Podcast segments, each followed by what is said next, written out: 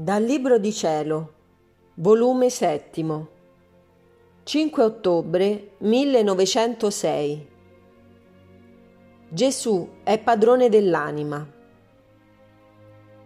Continuando il mio solito stato, mi son trovata fuori di me stessa insieme con Gesù bambino.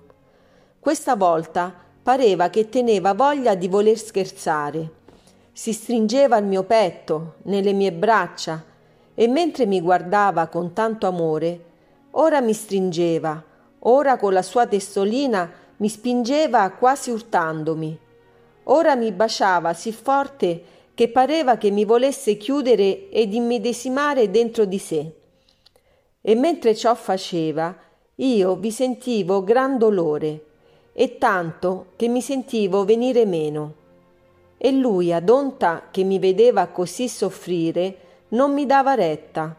Anzi, se vedeva nel mio volto che mostravo di soffrire, che io non ardivo dirgli niente, si faceva più forte, mi faceva soffrire di più.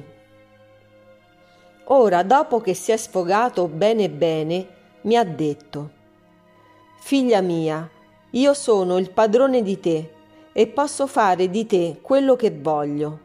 Or sappi che essendo tu cosa mia, non sei più padrona di te e se arbitri di qualche cosa, anche d'un pensiero, d'un desiderio, d'un palpito, sappi che me ne fai un furto.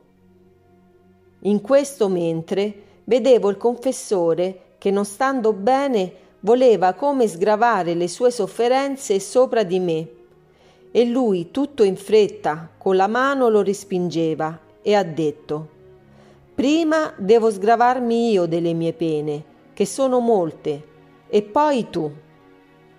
E mentre ciò diceva, si è avvicinato alla mia bocca e ha versato un liquore amarissimo.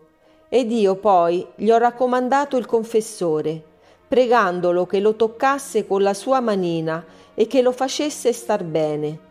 L'ha toccato e ha detto sì, sì, ed è scomparso.